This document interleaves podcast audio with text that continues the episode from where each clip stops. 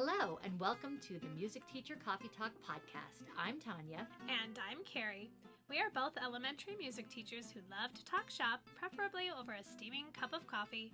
This is episode number 22. Today we're talking about songs, games, and activities for the first days of school. We'll also share highs and lows from our summer holidays, a work smarter, not harder teacher tip. And in our CODA section, we'll give some specific recommendations for our favorite things in and out of the music room. So grab your beverage of choice and let's get started.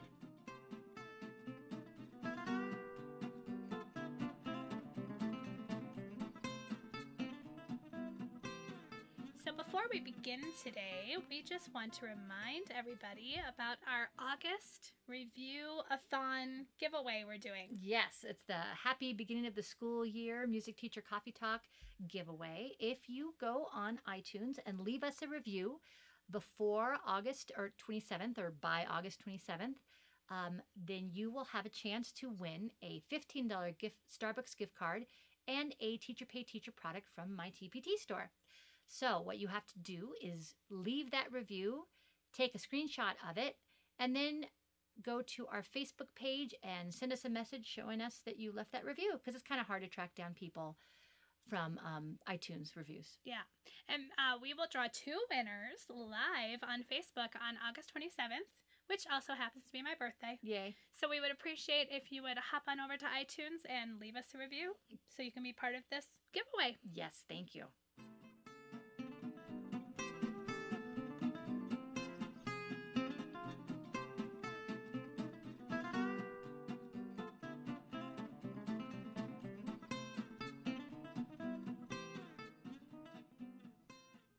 Now it's time for our high notes and low notes. Here we are. Getting right back into the school year. I'm so excited. Oh, good. No, really, I am. I'm almost excited. Like, so there. Tomorrow is officially our first day back. Yeah.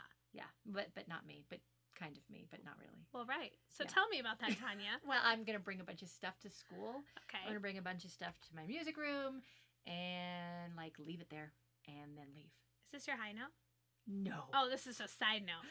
Side note. High notes, low notes, and side notes. Okay. Anyway, I'm bringing my children to just make sure that I don't stay. Okay, we have to be out of the building by noon. Oh, because they're doing work, the right? Stuff. Yeah, yes. The carpet squares, and I don't know, stuff. And we've been told you can come in for a little time in the morning, but you've got to be out by noon. Okay. So to make sure this happens, I'm bringing my children. Oh, yeah. Because they're like alarms, yeah, or timers. We've been here too long, Mom. Yeah, so I'm hungry. It's right. Time to go. When the Amelia alarm starts going off, I gotta wrap it up. So I figure, you know, many hands make light work. I don't mean many like MINE, but like many hands. So I'm gonna get them to help carry stuff in. We're gonna put it in the room. I have some stuff that's still on the walls. I probably will leave much of it up. I'm going to look around. I'm not going to freak out. I'm going to take a little inventory, maybe jot down a few notes, and then I'm going to get out. All right. Yeah. Sounds like a plan. And then I'm going to go see Jack White tomorrow night. Oh, yay. Is that your high note? Okay, that could be my high note. I was going to do a different high note, but it hasn't happened yet. You can have two high notes. It's okay. It should be an awesome high note. Yeah. I'm jealous. Yes. Yeah, so that's the plan tomorrow, and you're going to be at school all day. Well, technically, no, I'm not at school. I'm at a training this week. Oh, yes, that's right. So with a team from my school, we're doing a problem-based learning training, and it's off-site, the opposite of what I was just saying, off-site at this beautiful facility called MindSpark in Denver. Oh, they're the I've ones heard of that who place. Are doing the training, and this facility is beautiful. I mean, just light and bright and fun, clean furniture, and they give you coffee and candy, and ooh, we got lunch yesterday, and wow, it's just a really beautiful facility. So I'm enjoying the training, just 2 days in now, but really overwhelmed in like kind of that good new information way. So it's kind of like a high note with a low note. I'm excited about the training. I'm excited about trying to implement some of these ideas in my classroom. But it is overwhelming of how to fit that in with all the other stuff, just like everything else we always talk about. But hopefully by the end of the week, I'll have a good solid idea to actually try. So that's your high note. That's my high note. But attached to that is the low note that because I'm doing this training, which is fine, and I volunteered to do it, but because I'm doing that, I'm missing time in my room. Yeah. Because we would have had some extra time this week that I'll be at this training. So I'm kind of freaking out about my room because I haven't even gone in yet, which is really weird for me. So it'll get done. It always does, but it might require me to go in a little bit past work hours, which is fine. Yeah. Especially at the beginning of the year. That's normal. Okay. But, yeah. So it's my high and low note. Yeah. Mush together. Great. My official high note, I guess, would be I did some mentor training. So I'm one of the music mentors in our district. And so we did a full day training at this lovely site. And we brought food. We weren't fed. But anyway, it's just great to see these other mentors. And it's always so much information you get about like how to inspire teachers and facilitate these communities of practice that we have throughout the year. And I mean, it's just chock full of stuff that's just great for your own life, you know? Yeah. So fascinating stuff. It was a good time. Well, that's great that you do that. Yeah. The district provides. We are very lucky that we have that. New teachers to the district. Totally.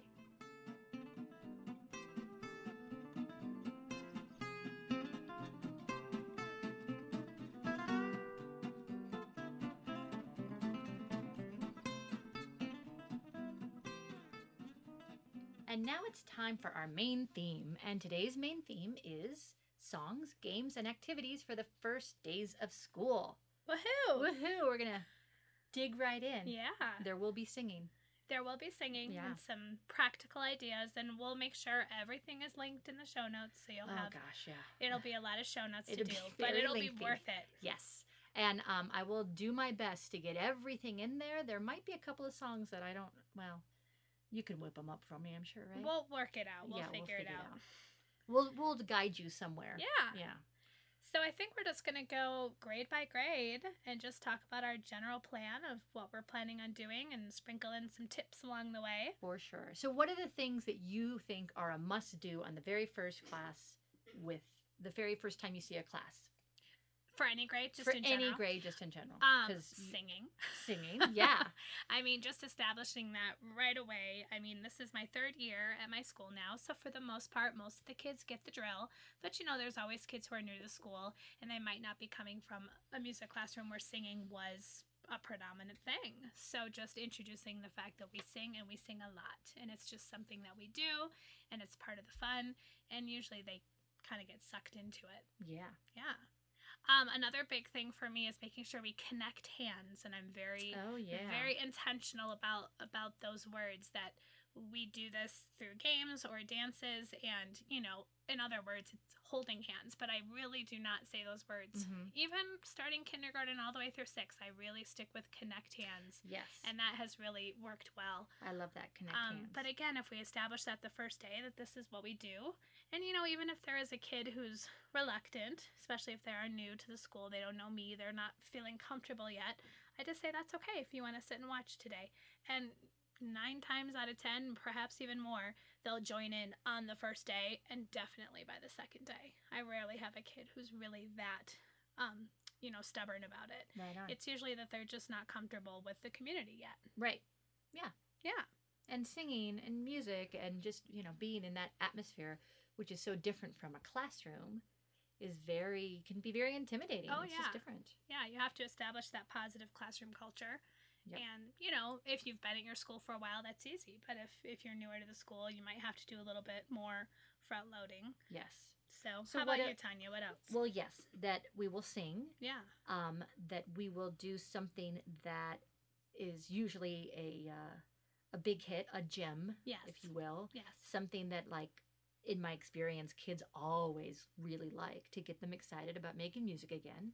I try to connect hands every class period. Well, once upon a time, Julie Swank came out and presented, and there were 3 things that she said she wanted to happen every class period, and I wrote these down, and I had it on my wall forever, and it was, every class period, we will connect hands, someone will do something solo, and we will sing. Yeah.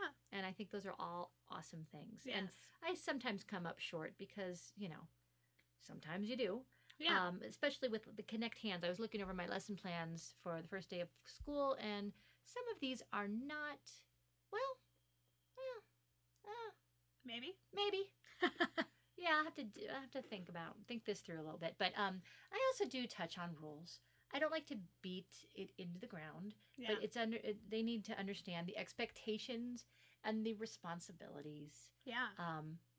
That happen, because hey, this is the first day. We want to start off on a good foot and be respectful, and we want things to go well, and the rules are there in place, or the expectations are there in place, so that we can be successful and so we can have fun and make music and be musical and all those things. So I do have some time dedicated, probably I'd say a good 20 minutes to talking about rules. But over the years, I've really tried to be more inclusive with the students doing much of the contribution for talking about rules. And I've got a different way that I'm going to approach it with fifth graders and fourth graders this year that I'm really excited about.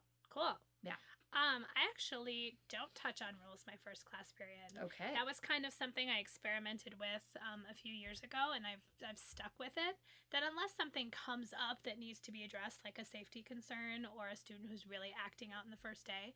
But I generally don't get that a lot, and maybe that's just because they're still a little bit deer in headlights about being back in school. It's that honeymoon period that I take advantage of it, and I spend the whole class period just doing joyful music making. Oh, the exception to that would be kindergarten, because there's a little bit of teach twos of just where to come, where to sit, how to make a circle, but it's more procedures than rules. And then I usually save my big rules talk, and it's still not that big of a talk, but I save that for class period number 2. Wow. And then I do a lot of, like you said, student buy-in, because we're a PBIS school, which I know many schools out there are, so we have our, 5 focus areas. And so I let the students help brainstorm, what does this look like in the music room? And I write it all down. And even though they all kind of come up with the same ideas, I then take their ideas and I create like new anchor charts every year. So they look different. So even though they all basically say the same thing, they look different each year. So the students hopefully think, and they truly do hopefully realize that they do have a little bit of ownership in that it's not just completely me making up the rules, but it's them as well. Yeah. But I do that on the second day. Okay. Cool. And I think maybe, I'm just saying this out loud now, we haven't talked about this off mic, but maybe that can be our next episode, is to really talk a lot about classroom management. Yeah. Well, for beginning of the year. For the beginning of the year. Other than what we're going to mention today. We've had an episode all on about classroom management when we were coming back from winter break. That's true. So you could always go back and listen to that. But I think a beginning of the year one would be good. It seems like a topic that people always want to know more about. Sure. And there might be other things that you and I have to say. Oh, yeah. So that way we can maybe stick with more of the songs and games and activities for this episode. Totally, yeah. And go back to classroom management later. We can. Okay, cool. Okay. So, kindergarten. I get to see the kindergartners this year. I know. I'm so excited. I'm excited for you. So, and I'm kind of ready for that rude awakening that kindergartners, they... Never been in school. They're like... For the most, herding kittens. You've got to have you seen there's everything. Like a cute little video on Facebook about herding kittens. It says in PE, but it definitely can apply to. So we're going to do that. Do you have them for a full 45-minute class? You know what? I'm not sure yet because the schedule's a little... still figuring it out. Yeah, I think so. Okay. I think that's going to be the plan. Nice. Yeah. I see them for 20 minutes, which is like perfect. Bam, bam, bam, bam. It is. Yeah. There are some days, especially as we get into the year, where I wish I saw them a little longer, because it feels like I'm not able to get much done. But at the beginning of the year, I love it. Yeah. So what is your kindergarten plan? Okay. Real quick. So I'm going to have the kindergartners come in the room. We're going to start in a circle, although I will have seats for them. My seating chart is essentially... I have a floor staff, so I have the 5 lines on the floor. I've got carpet on my floor, and I've got black Velcro tape, that just the hook side. So it's not really tape, it's not sticky. Yeah. And it's on the floor, and it makes up a floor staff, and I've got bar lines on either side. And so I really value my open space. I don't have risers in my room that are set up. It takes up too much room. And personally, when I sit on risers at any kind of in-service, I can't focus. Yeah. So it's not something that I want to bring into the music room. I wouldn't be able to blame any kid for not being present. Right. So I have like two formations generally in class, and one is we're in a circle, and another one is we're on our lines on the floor staff. Mm-hmm. And then I use the spaces when we do performances. Like we get into a concert order, we call it, in the spaces instead of on the lines, because we've got four spaces and four risers, or three risers and a floor. Anyway, I'm not going to give the kindergartners their spots on the first day. Yeah, we're gonna stay in a circle and then in scattered formation. The first thing I like to do with them is free movement around the room to a little song called "Jim Along Josie," mm-hmm. and you can find that Pete Seeger has a recording of it. It's also in one of the Jill Trinka books, mm-hmm. but and it's like just a movement around the room, and it goes, "Hey Jim along Josie, hey Jim along Joe," and I tell them every time you hear that, you have to freeze. Yeah, freeze exactly where you are. You must always stop on 2 feet though. Yep. Because if I was walking down the street and I saw you and I wanted to say hi, I wouldn't stop on 1 foot. I would stop on 2 feet, right? Yeah. Even if I was told to freeze, I would stop on 2 feet. Right. And you have to say that because there's a lot of, hey, I'm frozen and I'm on 1 foot and I'm falling over. Oh, and, all of that stuff. They like to test the waters. I know. So we every time we hear the "Hey, Jim along, Josie" verse, we have to freeze. But the other verses go, "Walk Jim along, Josie, walk Jim along, Joe," or "Crawl Jim along, Josie." And I usually, I do always start that by I sing it and I play my guitar. Mm-hmm. And I mean, I'm not a guitar master by any means, but I got like three chords that I can just strum. So I do it the first time, and it's always great for the kids to be able to move around the room and not in a circle and not in a line, and get that feeling of their personal space and just explore the space. To go back, I'm sorry, I'm interrupting. No, please. To go back to, you were talking about earlier, setting up the roles and the expectations. Mm-hmm. Since that's your very first activity you plan on doing, mm-hmm. do you just plan on addressing issues as they come up during that song? Or do you think you're going to need to talk to them? Oh, no, I front load it. Hallway. Oh, okay. So they come in, we sit in a circle. I introduce myself. Got it. You're going to do the rules thing while they're sitting before they start the game. No, we're not going to do rules first off. We're going to do procedures of moving around. We're just going to, So got it. It might go something like this. "Boys and girls, I've got this song. It's called Jim Along Josie. And every time you hear, 'Hey, Jim along, Josie,' you're going to freeze. Let's stand up and try that." Yeah. Freeze, right? Now here's the thing. Every time you freeze, we've got a few rules. You can't fall down. Right. You must stop on 2 feet. Right. When we're moving around, because right now I'm going to ask you to walk. When we're moving around, you are going to stay in your own bubble. Oh, and this would be also a time when I'd blow up the bubble. Yeah, so if that's what I was thinking, more like the hands to yourself and not touching stuff. So we would take a step backwards, like, okay, let's all blow up our bubbles. And here we go. We're blowing, and they get, you do this. This is a nonverbal thing where you're blowing and you're showing that it's getting bigger and it's getting bigger. And then you put it on the floor. You go, "Oh, it's so big. Let's climb into our bubbles." And everyone steps forward into their bubbles. And then you have a couple kids who are like, "Pop, pop." Oh, that's one of those things that we have to remember when we're moving around the room. We can't pop our bubbles. Yeah.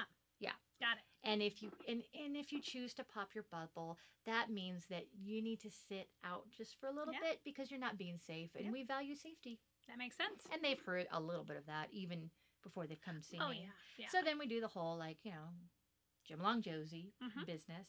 And then we'll probably sit in our circle and we'll talk some rules. I also like to start with the book Sing, which you've mentioned before, which is, I think, a great beginning of the year, especially for the littles, because it's got those little birds, and the one little bird is having trouble singing, and sometimes the kids recognize the song, but more and more not so much, but that's okay. I've noticed that too. And then there's another one that I like from I'm Growing Up that I usually start the year, or that I have started the year with first grade. And it's that, "Come along, everybody, stop your talking, all join hands, and let's go walking. Come along, everybody, clap your hands." Right? And then you add on. Yeah. I have to write the order on the whiteboard for me to see. I am the worst with these like cumulative songs. Yeah. So, you know, but that's very enjoyable as well. Yeah. Yeah. So tell me some of your things. For kindergarten? Mm-hmm. Well, I do like to do like little thematic lessons, especially because I see them for such a short period that, you know, it's about that little mini experience almost. So speaking of Sing and the little birds, I do kind of a little bird themed lesson often with kindergarten. So I have them come in and sit in a circle, and the way that I have them come in is I use my little lollipop drum, and I just have them march to the beat behind me, and then every time the drum stops, their feet stop.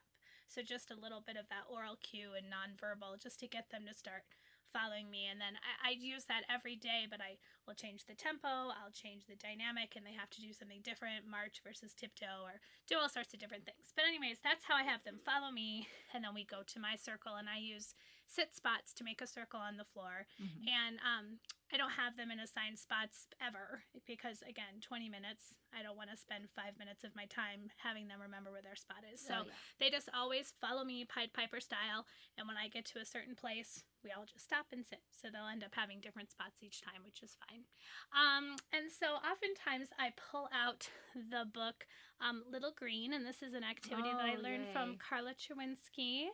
And Little Green is a little green hummingbird, and it's a great book for vocal exploration. Nice, and then I found a little green hummingbird finger puppet, I think through West Music. I'm pretty sure West Music has it. So I used the finger puppet in the book, and in the book, Little Green's making all these different lines. And so if you follow the line, you're doing all these vocal exploration things. Yes. So I do that. And then to go along with it, I made up this little song. It's probably similar to lots of songs that are out there, like the I Hear a Cuckoo song, but I sing, little green, where are you? And I sing that 2 or 3 times. And then Little Green goes and I hand the puppet to one student, and I of course teach them ahead of time what they're to do, but when we sing little green, where are you? One child responds with little green, here I am. So I'm trying to get them to do some solo singing right off the bat. So then of course that eventually turns into a guessing game where there's one student sitting in the middle with their eyes closed and they have to figure out who has little green, but that'll be a couple lessons down the road. So that's one thing that I plan on doing.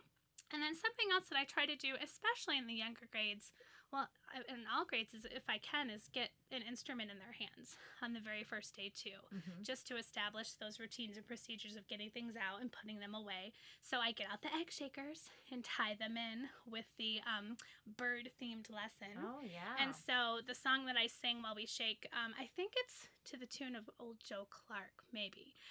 This is something that I learned from my cooperating teacher forever ago when I did my student teaching, and we do shake, shake, shake your eggs together, shake, shake, shake your eggs together, la la la la la la la la la la la la la la la la la la la la.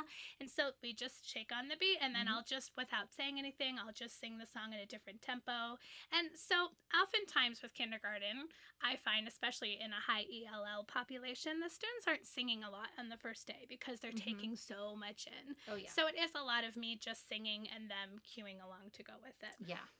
And then for my connecting hands to finish it up, there's this recording of, it really is the chicken dance, but they call it the little bird dance. Oh, nice. In the old Share the Music curriculum. And I like it because it's got the sounds of little birds tweeting. So we do the chicken dance, and when it gets to the B section, we join hands and we walk in a circle. So I do some front loading about, I call it nice hands. I think I learned that. Did I learn that from the Amadons? I can't remember. I learned that somewhere along the way that we call it nice hands or sweet hands, where you don't squeeze, you don't swing, you just join hands gently, and we walk in a circle. Nice. So that's kind of my go-to. I might change it up this year a little bit as I get in my room and do some planning. Yeah, I forgot to mention my vocal exploration because we used the slide whistle like day one. Oh, yeah. Slide whistle's important. Yes. And one of my goals for, well, this year it will be kindergarten as well, but for first grade now and kindergarten, is that we do vocal exploration every single class period. Yeah. Yeah. Yeah. And as I'm looking at my kindergarten lesson from last year, because I just pulled it up while I was talking about it, you know, I really did explicitly put in the teach twos for how I'm doing each of these things. Mm-hmm. So the teach two of how to go in the room, and then the teach two of how we get out the eggs and how we put them away, especially first grade, kindergarten, even second grade. I make sure I'm very explicit in making sure that I've covered each of those kind of expectations within the first 1, 2, 3 lessons of the year, just to make sure it's like a checklist. Like, did I teach them how I want them to line up at the door to leave?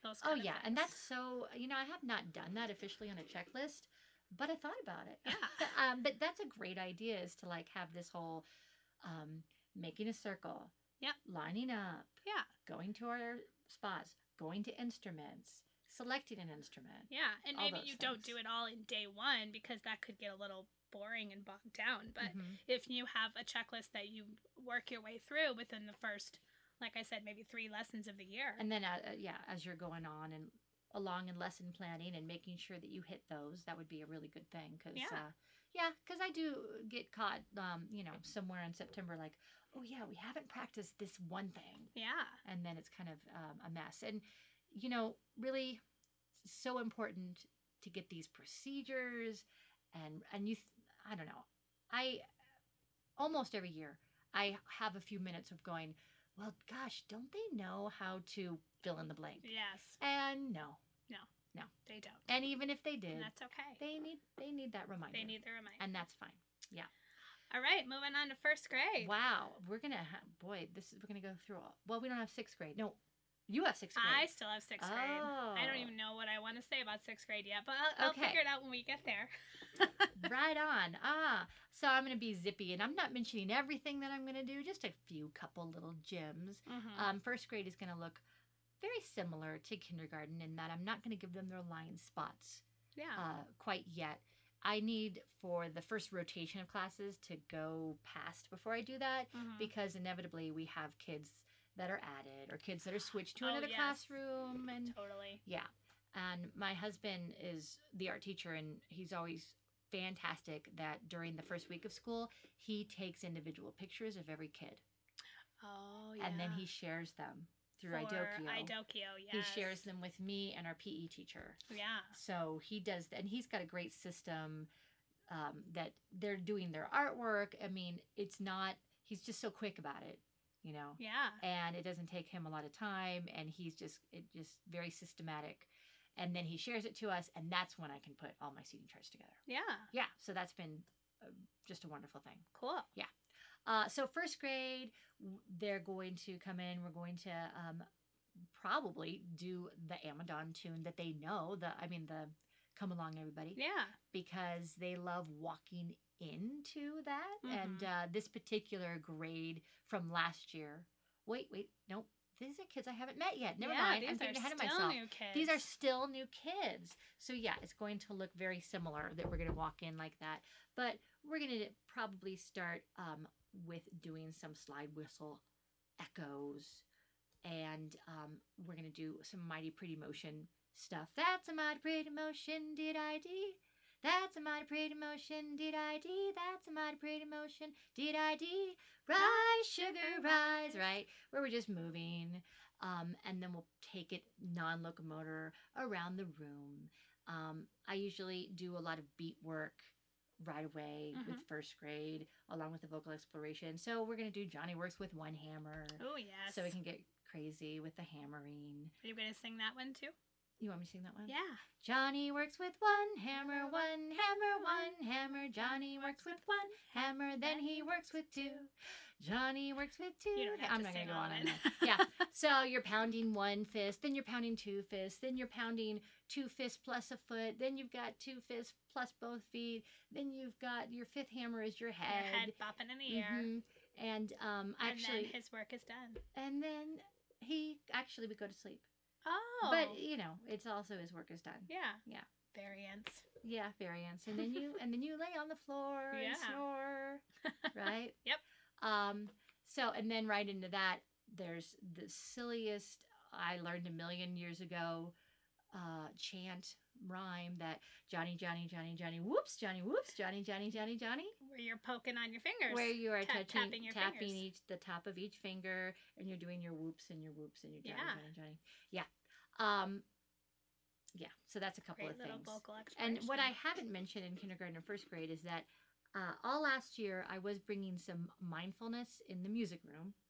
Yeah. So we'll do just a little tiny bit of that. Oh, good. So you do introduce that day one. Yeah, but good. I'm just going to give them on day one some really short, what I call reset buttons, mm-hmm.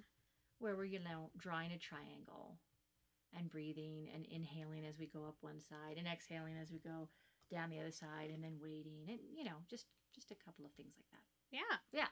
So tell me about your first grade. Well, I kind of cheat, and I do a very similar lesson with first grade as I do with kindergarten. Yeah. Because, again, we have a high turnover rate at my school. So I'll have, maybe about 2/3 of the kids will be coming back from kindergarten, but there will be quite a few new students as well. And it's still just a fun way to start the year. So I plan on doing the same Little Green activity and with the vocal exploration and the singing game with the puppet. We might go quicker to the guessing game if they remember it from the year before. I kind of wait to see if they're like, oh, I remember Little Green. You know, they get excited about that. You could use one of those bird whistles that you put water in. Good idea. Do you have one of those? No, I should get one of those. You should. That's fun. I was just at the Renaissance Festival, and they sell those. Oh. So I have one, but Amelia just got one because she does Little Passports. Yeah. Who are not paying me at all for mentioning them. Okay, yes. And Little Passports sends this thing every month, and you explore a different country. Cute. And the last one was West Africa. And so they sent, it's a plastic one. Yeah. But it sounds great. Oh, that's a good idea. So you put a little bit of water in that. Okay. That could be very, exotic. I'll have to jump on Amazon. Because we're done. Yeah, they can't be that expensive. The one thing that I definitely add with first grade, though, because the lesson is longer, it's 45 minutes now, is the Bluebird. And there's a million versions of Bluebird. Yeah, but the one I do with first grade is the good old Bluebird, Bluebird through my window. Bluebird, Bluebird through my window. Bluebird, Bluebird through my window. Won't you be my partner, dear? Yeah, I use that one. Because that will come back later is a really good steady beat song. Mm-hmm. So anyways, I like that one on the first day because of the connecting hands and the way that I learned to play the game. And I think I learned this first from Joe Kirk, Kodaly Level 1, is the students are holding hands in a circle. They make their windows. They put their windows up. One student has, and I have a bluebird finger puppet as well. Mm-hmm. So one student has the bluebird finger puppet and they're going in and out of the windows. And at the end, they choose a partner. And then that partner joins their hand and walks with them through the windows. And then the second student, after the second time we sing the song. Now, do they connect when they walk through the windows? Yes. Okay. And so it's like a chain reaction. So each new student, upon each repetition of the song, will choose another student to join in and mm-hmm. choose another student to join in. And of course, the fun is then the window circle will get smaller and smaller and smaller while the chain is getting bigger and bigger and bigger. And I play this game the very first day of first grade because I think it establishes so much about spatial awareness and about teamwork and about it doesn't matter if you're picked first or last and no one has ever cried. Yeah. It's just, so it takes forever and a day depending on the size of your classes. Now, last year I had very small first grade classes, so I was able to get away with this just fine that I could do the whole game. Every kid gets chosen until the very end is usually me and one student making the windows because I am in the windows the first time we play the game. By the end of the year, they're on their own. But anyways, and then they choose the last student, and then I just step out while they snake around the room. Or I grab the first student, gently, of course, and I lead them in a snake around the room and oftentimes lead them right into line because that's the last thing that we do. Yeah. But I really like that for that spatial awareness piece, learning gently how to open and close windows. It works really well. Yay. It can be a little scary and chaotic, but it's a good, to get that one out of the way first because that sets up a lot of games later in the year for success if they're used to all those kind of things. Yeah. No, that's awesome. So I like that one. Okay, cool. All right. Second grade. Second grade, I love to start with Ickle Ockle. Oh, yes. Because of the whole partner and then switching around to a new partner. And so Ickle Ockle Blue Bottle. And then the one I use that I got from Joe Kirk. In fact, my level one, the very first thing we ever did was Ikalaka Blue Bottle. I think we did too. Yeah. And it's so you're with a partner, and you and your partner are connected by putting your hands on each other's shoulders. Yes. So I'm very specific about that. So they're standing shoulder to shoulder with their hands gently resting on each other's shoulders, because they don't typically they get squeamish about holding hands with just one person. Yeah. And that's fine. But I say you're not partners unless you've got your hands on each other's shoulders, because otherwise, if you're just milling around, someone's just going to take your partner, and that's fine. And so Ickle Ockle, they're just walking in a circle, saying, Ickle Ockle Blue Bottles, fishes in the sea. If you want a partner, please choose me. And then you must, after the please choose me, on the word me, you must go find a new partner and get into the circle. Yeah. Which is the hard part, because they'll find a new partner. And then they just think it's hilarious. Yes. So you'll have a new person in the middle who doesn't have a partner. And I try to make sure that we don't have anyone who is really upset about being, if you can kind of guide that so that you don't have someone who is left without a partner who's going to be really deflated about it. Right. And then we start putting in rules like, okay, you can't be partners with anyone you've been partners with before. And then, okay, you can't be partners. If you're a boy, you can't be partners with another boy. If you're a girl, you can't be partners with another girl. Anyway, it's just kind of a fun social thing where they're switching up a lot. And sometimes at the beginning of the year, I've also added on something like, okay, before we start the song, tell your partner the best thing you did this summer. Yeah. Because starting 2nd grade, 3rd grade, 4th grade, 5th grade, it's really important that they have this time where they have just a tiny amount of time to get to know each other again, or maybe for the first time, and connect. And we're asking them to hold hands and sing and do all these things where we're building this community. They need some time to talk to each other. That's a good idea. So we Ikalaka Blue Bottle. I also like to Looby Loo because it's just so silly.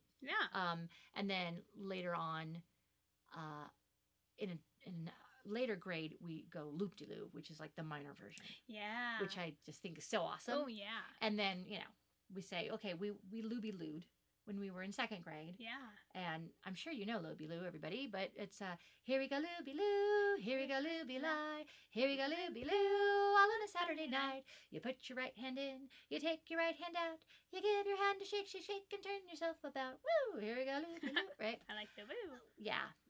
There's your little vocal exploration too. Yeah. And then we talk about what's this song about. Yeah. It's a bathing song. Yeah. And why is it on a Saturday night? Because, back then when you were bathing and you were getting water, not from the faucet, but maybe from a well or from somewhere else, you would wash on Saturday night because Sunday you got to be nice and squeaky clean for church. And how Saturday night bath was the thing that most people did. Yeah. Anyway, and I think that that's this great introduction about wow, songs can be about all these different things. Yeah. We have songs about so many. We have work songs. We have play songs. It's not all about romantic love. Right. So those are a couple that I like to do in 2nd grade. Nice. Yeah. So there you go. All right. For me, starting with 2nd grade all the way up after that, I always make sure too on the first day that we do some sort of review of what the steady beat feels like, what the steady beat sounds like. So the first thing I do typically with 2nd grade to talk about that, and also names to help them introduce themselves to each other, is the Hicklety Picklety Bumblebee. Will you say your name for me? Or will you? Sorry. Aileen Miracle did this for us at one of our recent workshops. Well, gosh, I guess it was a couple of years ago. Yeah, it wasn't so recent. But again, using the lollipop drum, either I play the steady beat or they get to play the steady beat. It depends on the group and what they're ready for. But that's just a really good way to review what steady beat feels like, and then they say their name, and they have to say it in a musical, beatful way. So that's a big thing. Yeah. I typically play Apple Tree with 2nd graders, and I know there's different versions of the game for Apple Tree, but I play where they pass the apple on the beat, and when they get the apple on the last word of the song, which is out, then they're out of the circle. And on the very first day, as sad as it may sound, when they get out, they just sit out and that's it. And I ask them to show the steady beat somewhere on their body, but I don't do anything fancy. The next time they come to music, I bust out. I have a set of those apple shakers. Mm-hmm. So each student gets an apple shaker and then they do the beat with their apple shaker. I don't tapping have an it apple. Somewhere on their you body. Mean like... They're like egg shakers, but they look like apples. Right. I have like a whole assorted fruit. You can buy just... Well, I don't know. They were there apples? In the room when I showed up, and I think they're fantastic just for this one thing. Wow. I don't know where the teacher before me found them. I mean, like I've got a banana and a pear and an apple and an orange, sure. But not all apples. No, I have a set of just apples. I'm not sure where they came from, but they're great. Anyways, so again, steady beat work, and... you know, introducing this idea that we do play games where you get out sometimes, mm-hmm. and that's okay. And I won't cry and I won't shout, just like the song says. So there you go. Another really great big hit in second grade is Wolf, Are You There? Mm-hmm. Which is, we are playing in the forest while the wolf is far away. Who knows what will happen to us if he finds us at our play. Now, there's different schools of thought on this. Yeah, I'm going to tell you all about that. I play the traditional version where the students just say, Wolf, are you there? And the wolf in the middle can either say, yes, I'm going to get you. And then there's a chase. Mm-hmm. Or they can say something silly like, no, I'm brushing my teeth, or no, I'm playing the guitar. And I just have them speak it. I know you, Tanya, play it differently. Well, okay. So a very long time ago, Dr. Jerry Jacquard came out and did a Rocky workshop. He's done more than one, of course, but he introduced us to one where you say, Wolf, are you coming? Which is awesome because it doesn't seem to matter. Like my kids... might be fumbling over the words, like who knows what will happen to us if he finds us at our play is a lot of words for them to get around. Yeah. And I always like talk about that a little upfront about how, you know, this is a very sophisticated way of saying, getting this idea across. So they might fumble that, but once we are, Wolf, are you coming? They are all there. They're all singing in tune, and that's awesome. Yeah. So I love that version. Yeah. And then the soloist sings it back. Sings their answer. Yeah. And so you've got your text improvisation.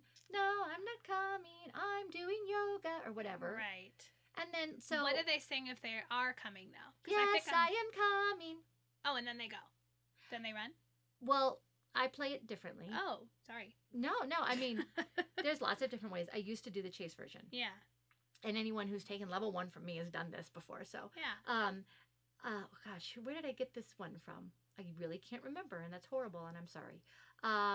So the one that I like to do is when he says, yes, I, or she, yes, I am coming. All the kids, they get down and they put their heads down so they can't see. Like, you know, they get into a little... ball towards the carpet, and the wolf tiptoes over and taps one kid to come and like hide like behind my teacher desk or behind the piano or something where they can't be seen. And then I call, everybody stand up, and all the kids stand up and they have to guess who's gone. Oh, interesting. Yeah, and so then the wolf calls on a couple people to see if they can guess. Much less chaotic. You know, I just the whole chasing thing. For some games, it works fine. I definitely do chasing games. Sure. But for that one, there was just like a lot of... It was too much. Yeah. And then the singing really started to die. Right. So that is why I think I'm going to go with the solo with the singing version, but I think I'm going to still stick with my chase version. Hey, you chase. But hey, you know, so far, nothing broken, no bloody noses. Yeah. So, and that's a good time to set up expectations about, you know, what writing in the music room looks like versus writing outside and blah, blah, blah. Well, and, you know, I was looking at my list here, and I do usually the first or second day, Charlie Over the Ocean. Yeah. With first grade and review it with second grade because it's such a great solo singing song. Sure. So that's a chase game. Yeah. For sure. But it's only one kid chasing another kid. I think I'm much more kosher with all that. Yeah. Because then it's the add-on chasing. Once one wolf chooses someone and they've tagged them, now there's two wolves in the middle and then they each tag somebody. But so far I have things set up in a way that it hasn't been a big deal. That's good. And then I'll just throw in for second grade then my typical to connect hands thing that I do with them is the dance 7 jumps. Uh-huh. Where they do, I think there's different versions of this, but the one that I know is where they first put one knee down, mm-hmm. and then they put 2 knees down, and then an elbow, and then an elbow, and then their hand, and then their head. So by the end of the song, they're sticking their tushies up in the air. It's hard to explain. I will link to a good version of that.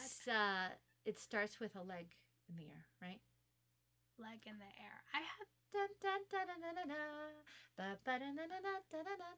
Anyway, and then you get that long violin. So they put one leg, and then the next time it's... Well, I mean, they're just standing on one leg.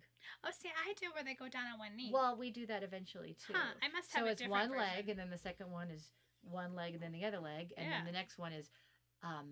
one leg, the other leg, and then what I call an airplane leg. So you're on one leg and the other one's behind you. Oh.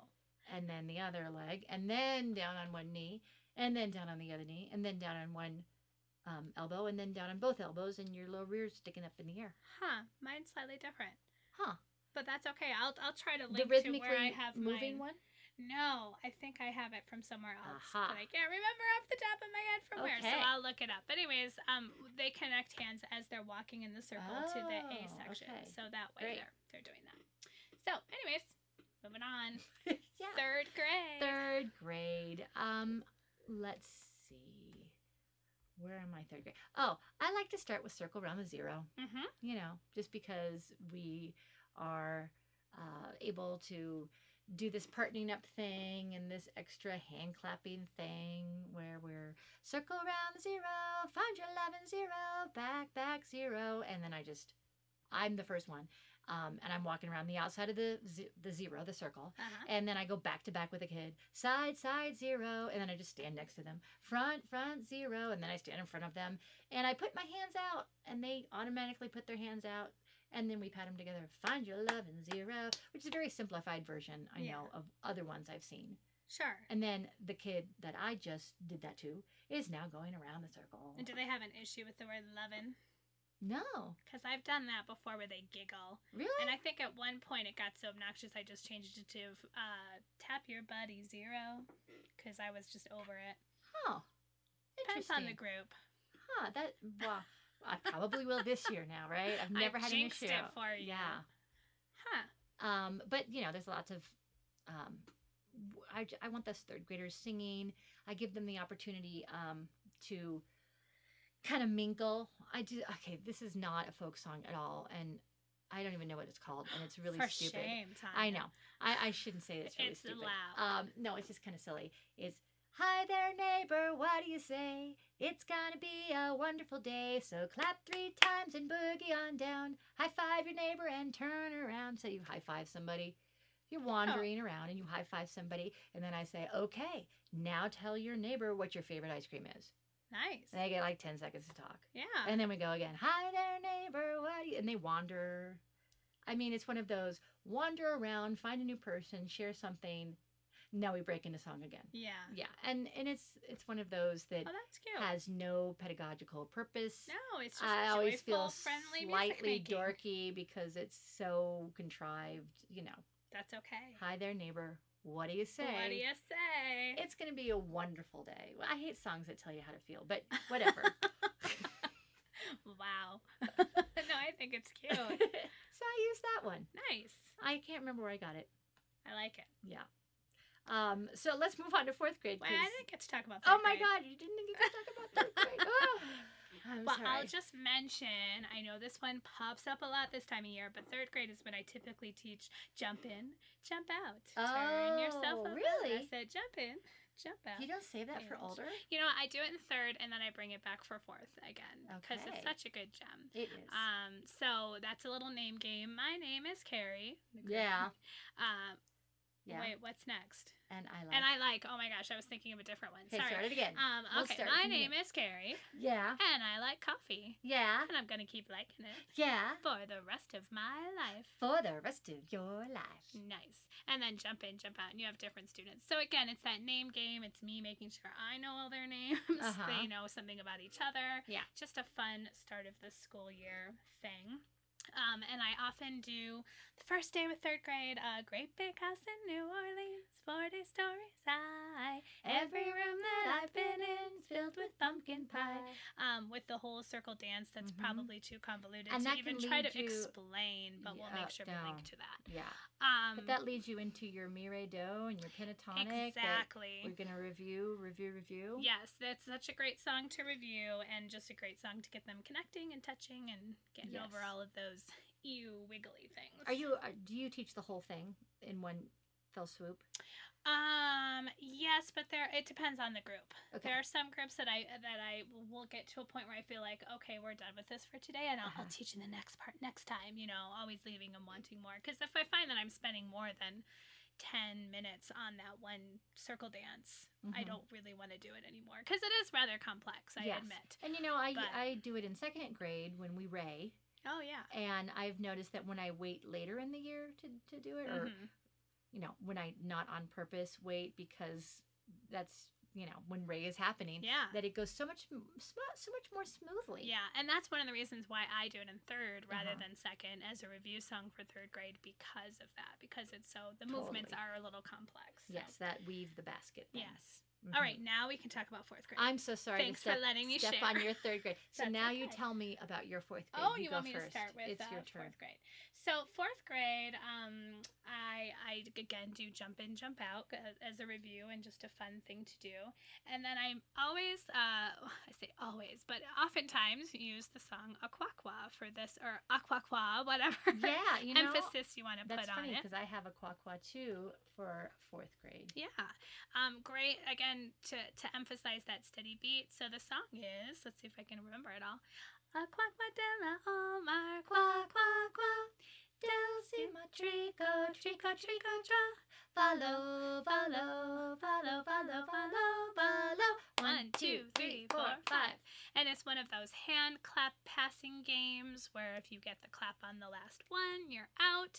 And I'm very much a stickler for the first few times we play the game. They're not allowed to pull their hand out. If they ask me, I say, nope, you're just out.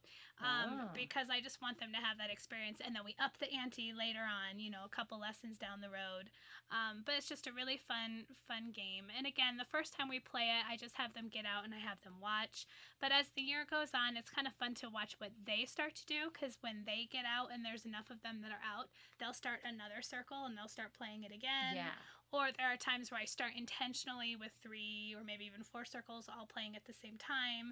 And then it's, the winner from each circle plays each other, and then we have a winner, and it goes much faster. And you can also start the beat in 2 different places. Exactly. Yeah, you can do some other fancy things with that.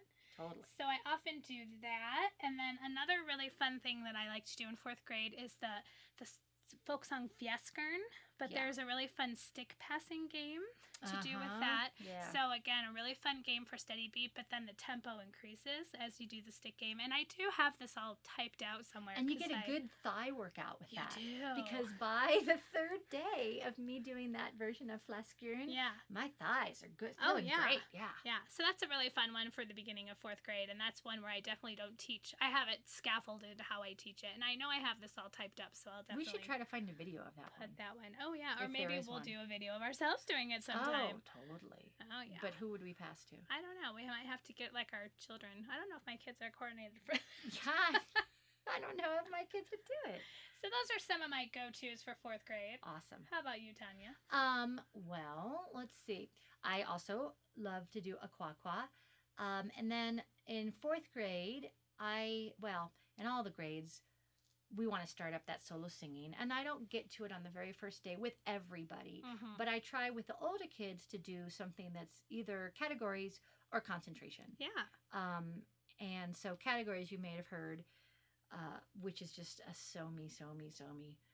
Categories 1, 2, tell me the name of ice cream, chocolate, coconut. So kids are standing in a circle and there's some kind of category, but on the first day of school or the first day of class, the category is your name or first names, right? So no one's stumped, hopefully, that they can say their name.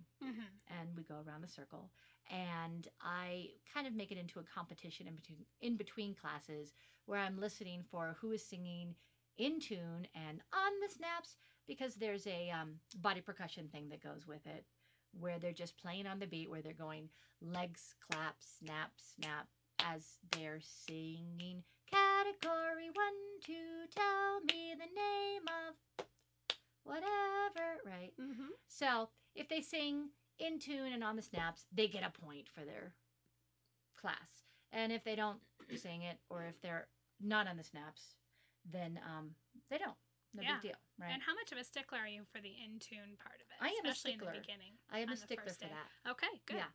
So, it can be dismal the very first time, because once you get, it's very chain reaction. Once you get one kid who talks it, then the next 7 will talk it. Yeah. But then if someone after that goes back into singing, then I make a big deal about holding up my finger that they got a point. And being crazy about it. And giving them a little wink or whatever. Yeah. Yeah. Because, peer pressure. Everyone else is talking it. I'm going to talk it too. Yeah. That kind of thing. Huh. But I do, for older kids, I do concentration instead, which I got from my level 3 teacher, Liz Arcaro, and it goes, concentration, concentration, doodly bop, concentration, concentration, thinking about first names, thinking about first names. So there's a little echo in there. Oh, nice. Yeah. And then, so it's a little more of an interesting melodic line than the so me, right? So I try to do concentration with the 4th graders. We also do Fire in the Mountain.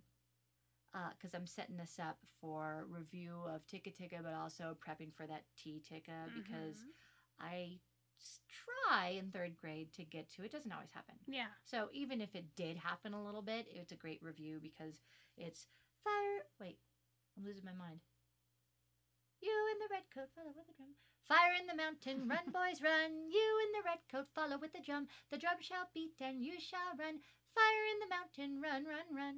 Or it's actually run, boys, run. But I changed it to run, run, run. Because, Yeah. Why should the boys get all the fun? What's the game for that again?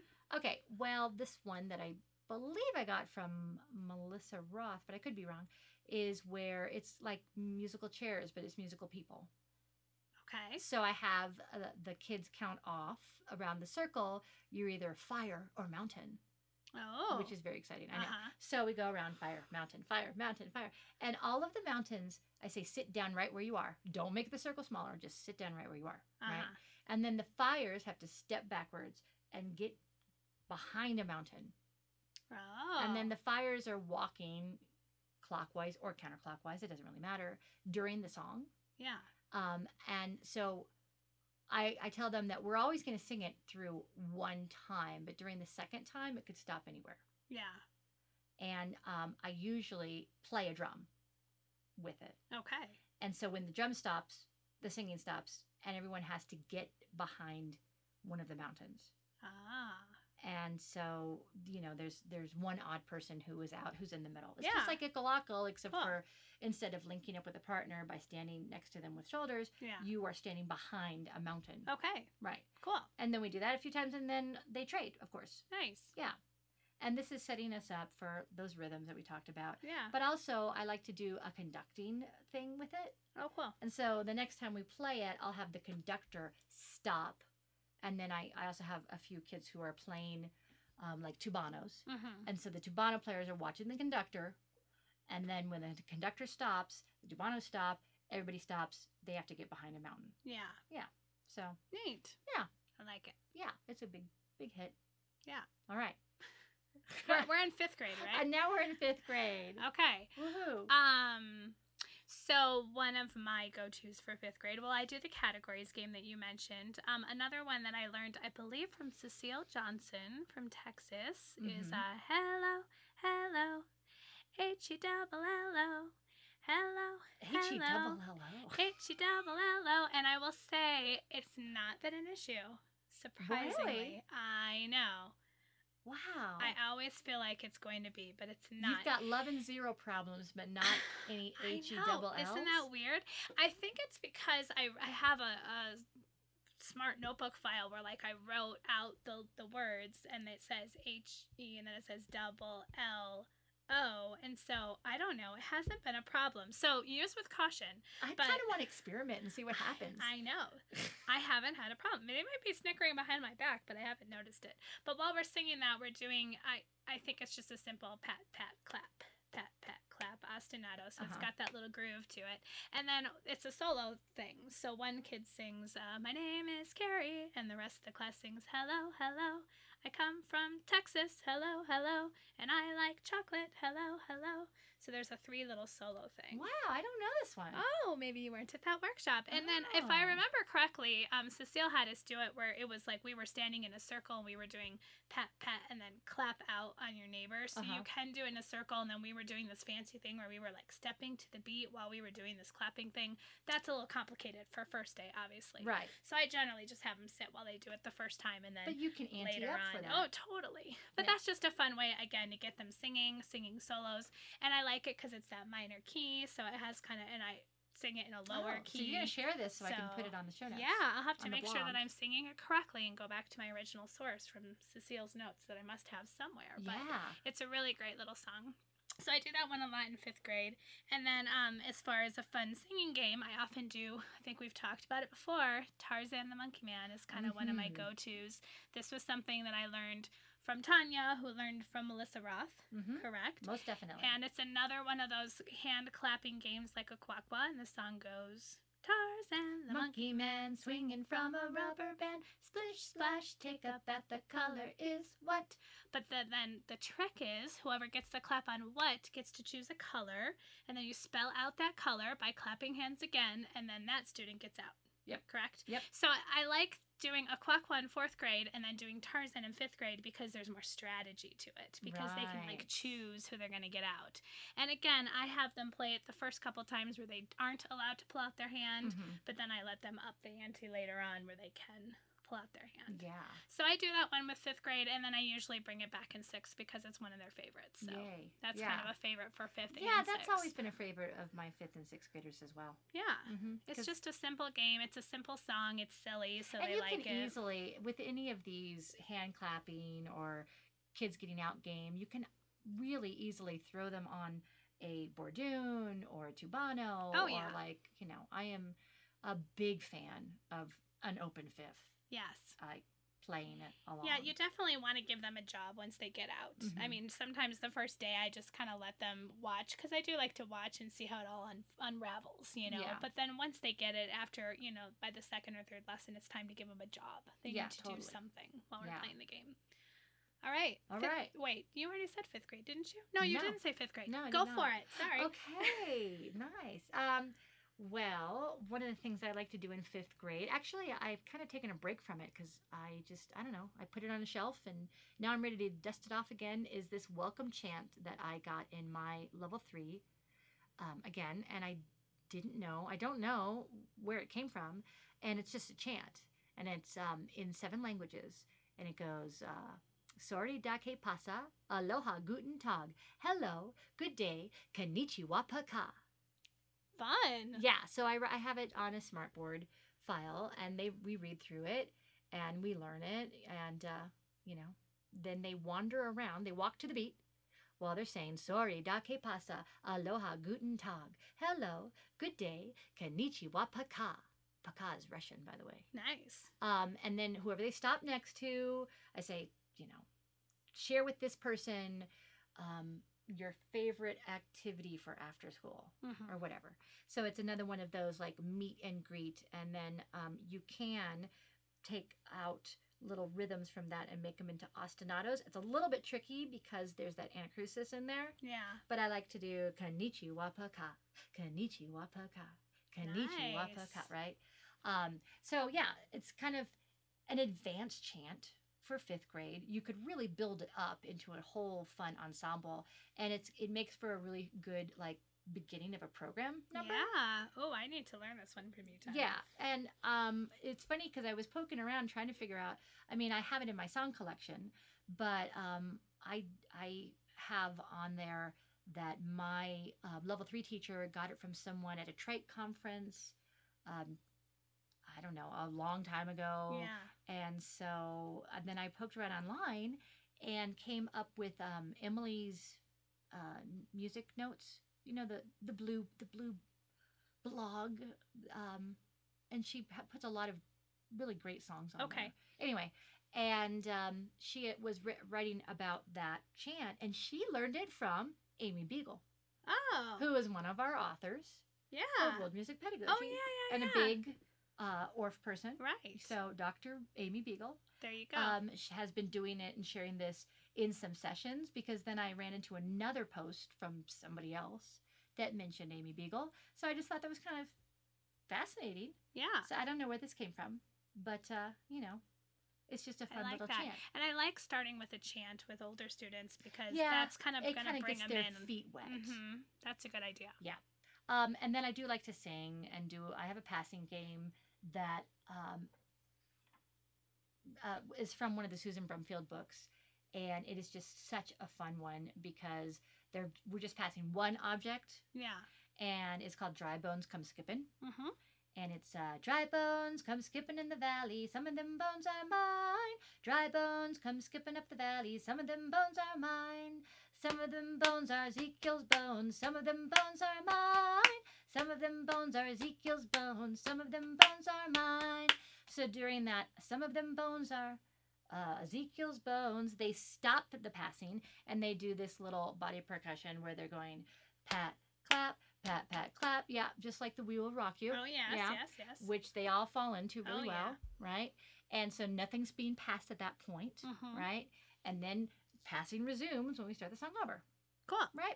And then Susan Brumfield, when she has done this in workshops, has this really lovely way of going into some solo singing. Yeah. Right? So whoever the bone lands in front of, then we can sing their name, like, some of them bones are Jude's bones, and Jude would sing, some of them bones are mine, some of them bones are Jude's bones, some of them bones are mine, which is just a really fun way. I love those solo singing songs where it's just so seamless, you know?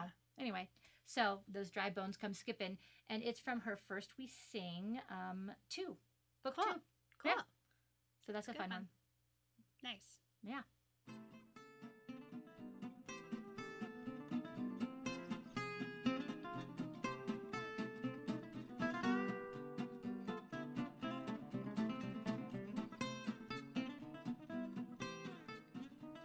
Now it's time for our Work Smarter, Not Harder teacher tip. Yay. Okay. Tanya's got one for us today. I do. I have one, even though I was just saying off mic that sometimes this time of year I feel like I'm working harder and not smarter. We all are. But it's okay. No. And this, it might be a stretch to call this a Work Smarter, Not Harder, but it does pay off. So we were talking about you want to teach those procedures. You want to go over expectations, responsibilities at the beginning of the year, because it'll pay off later on. So I'm thinking about the payoff throughout the school year. And one thing that I really make a big, big intentional effort every year is to make sure I know kids' names. Yay! Because, and we haven't touched on this yet, but in this particular podcast, but it's all about relationship building, right? And it's been said many times that kids don't care what you know until they know that you care. Right. Right. So you want to build those relationships if you don't already have them. So especially with first grade and kindergarten for me this year, I'm going to make an effort to say their names. Mm-hmm. I have their pictures, and that's great. I have them on a seating chart in my iDOKIO, but I almost sound kind of dorky because I will say a kid's name as many times as I can when they're in my room. Oh, that's very interesting, Dylan. Oh, that was a good choice, Dylan. Yeah. Okay, Dylan, it's your turn to whatever. But it does pay off because my brain, it just needs that over and over and over again. Yeah. Right. And so I want to make sure that I am saying kids' names. So that's my big tip. And just make sure you know those kid names. Yeah. And not just the ones who are naughty, because you have to say, you gotta learn them all. I'll piggyback on that too, because that's always something that I'm working on, especially with kindergarten, because they're the new ones. And in the past, the kindergarten teachers would be really good about having them wear name tags, maybe the first week. Yeah. Well, last year I was like, can they wear name tags longer? And I even bought the name tags for them out of my music budget, which went a little far, but I was able to find them really cheap. But that was my way of saying, here, it was like my peace offering. Like, if you can have them, I will buy them for you. And we like color coded the name tags to which group they go in. Oh, wow. Which ended up being actually a really great thing for, and then they ended up wearing them to like lunch with their student ID number on them. So the lunch, you know, workers knew what their, anyways. So yeah, even if you have to buy name tags. Those names are important. You should have told me. I have some extra ones. Oh, well, now I have a lot because Rocky president. I have so many. We have a lot of extras now because they came in bulk. Okay.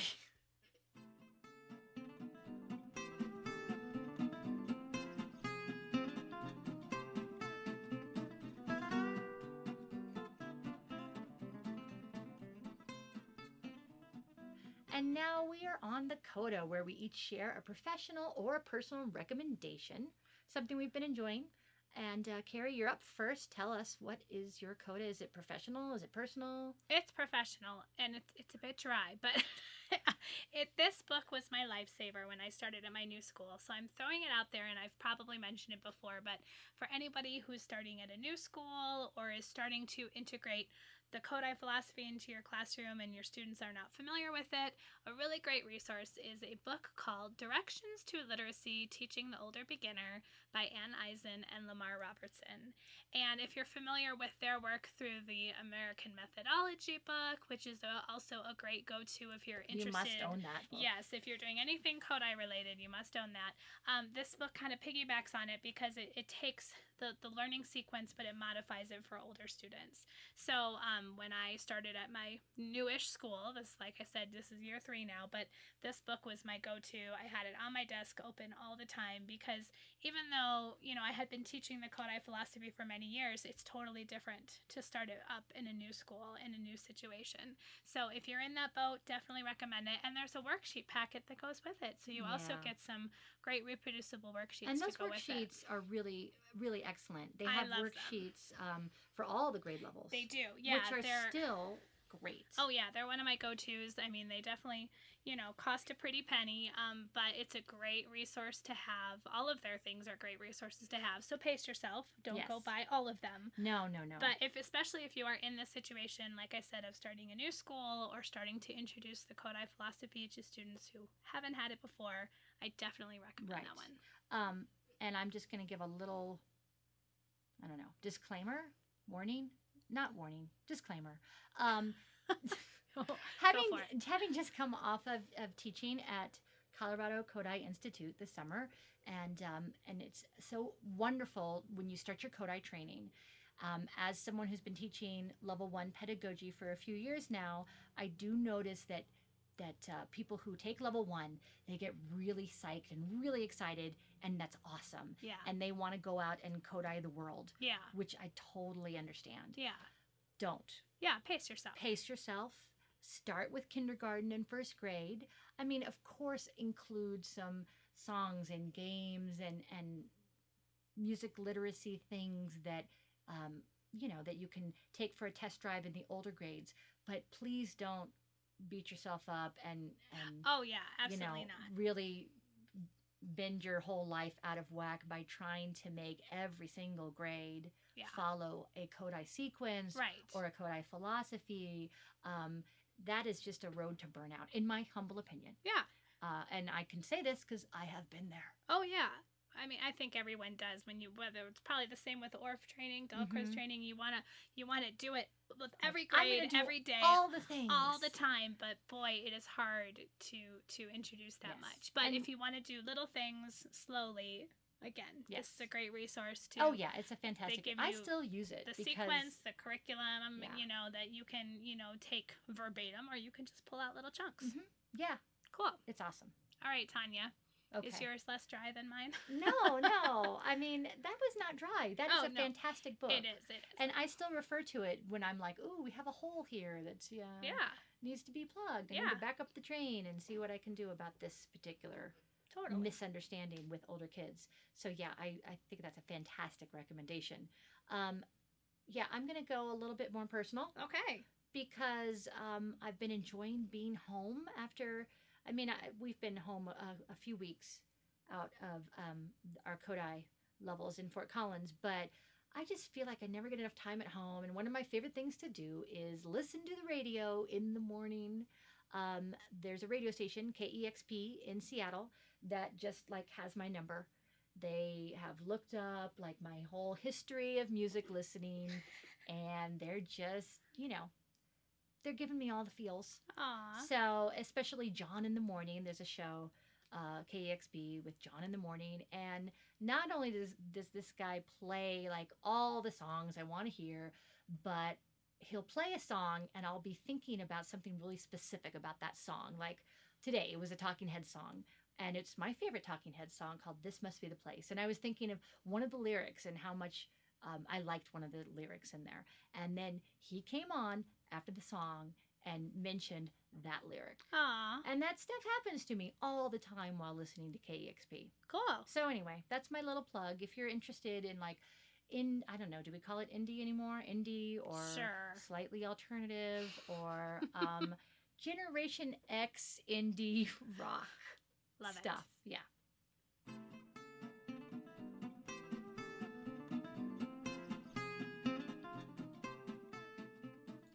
We've reached the double bar line. Thank you for listening to Music Teacher Coffee Talk. Show notes can be found at Teaching Music, Tanya's Kodai Aspiring blog.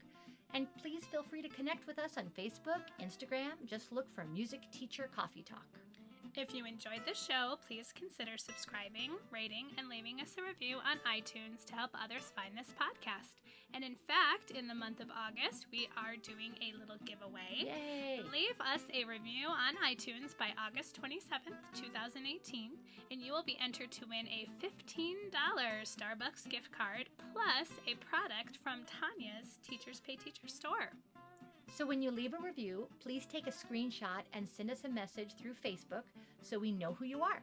And we will draw two winners live on Facebook on August 27th, which just happens to be Carrie's birthday. Yay. Yay.